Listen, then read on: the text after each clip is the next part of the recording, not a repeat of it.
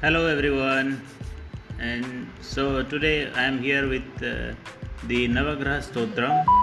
So, for all who are suffering from the planet's inauspicious uh, movements or in their life some difficulties are going on, they can recite the Navagraha Stotram written by Vyasadeva and uh, they can uh, see in their life the results. So it goes like this. ॐ श्रीगणेशाय नमः जपाकुसुमशङ्काशं कास्यपेयं महाद्युतिं तमोरिं सर्वपापघ्नं प्रणतोऽस्मि दिवाकरं दधिशङ्खतुषाराभम्। क्षीरोदार्णवसम्भवम्। नमामि शशिनं सोमं शम्भोर्मुकुटभूषणं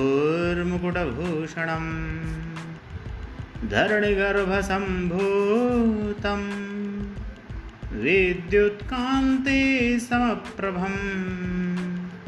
कुमारं शक्तिहस्तं च मङ्गलं प्रणमाम्यहम्। प्रियङ्गुकलिकाश्यामं रूपेण प्रतिमं बुधं सौम्यं सौम्यगुणोपेदं तं बुधं प्रणमाम्यहम्।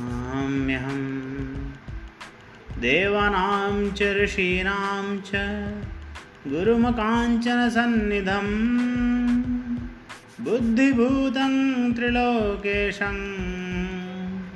तं नमामि बृहस्पतिं हिं कुन्दमृणालाभं दैत्यानां परमं गुरुं सर्वशास्त्रप्रवक्तारं भार्गवं प्रणमाम्यहम्।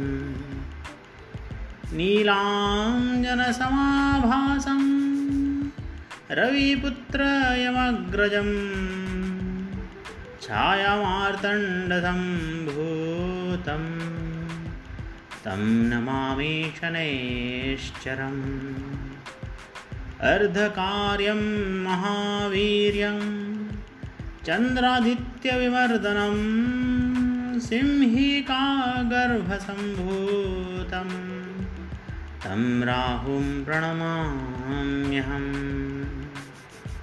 पलाशपुष्पसङ्काशं तारकाग्रहमस्तकं रौद्रं रौद्रेत्मकं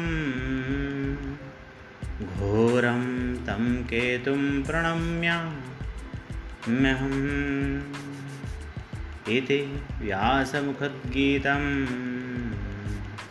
यः पठेषु समाहितः। देवाव यदि वरात्रौ विघ्नशान्तिर्भविष्यति। नरनारी नृपाणं च दुःस्वप्नं नाशनम्। ऐश्वर्यमतुरं तेषाम्। आरोग्यपुष्टिवर्धनम्।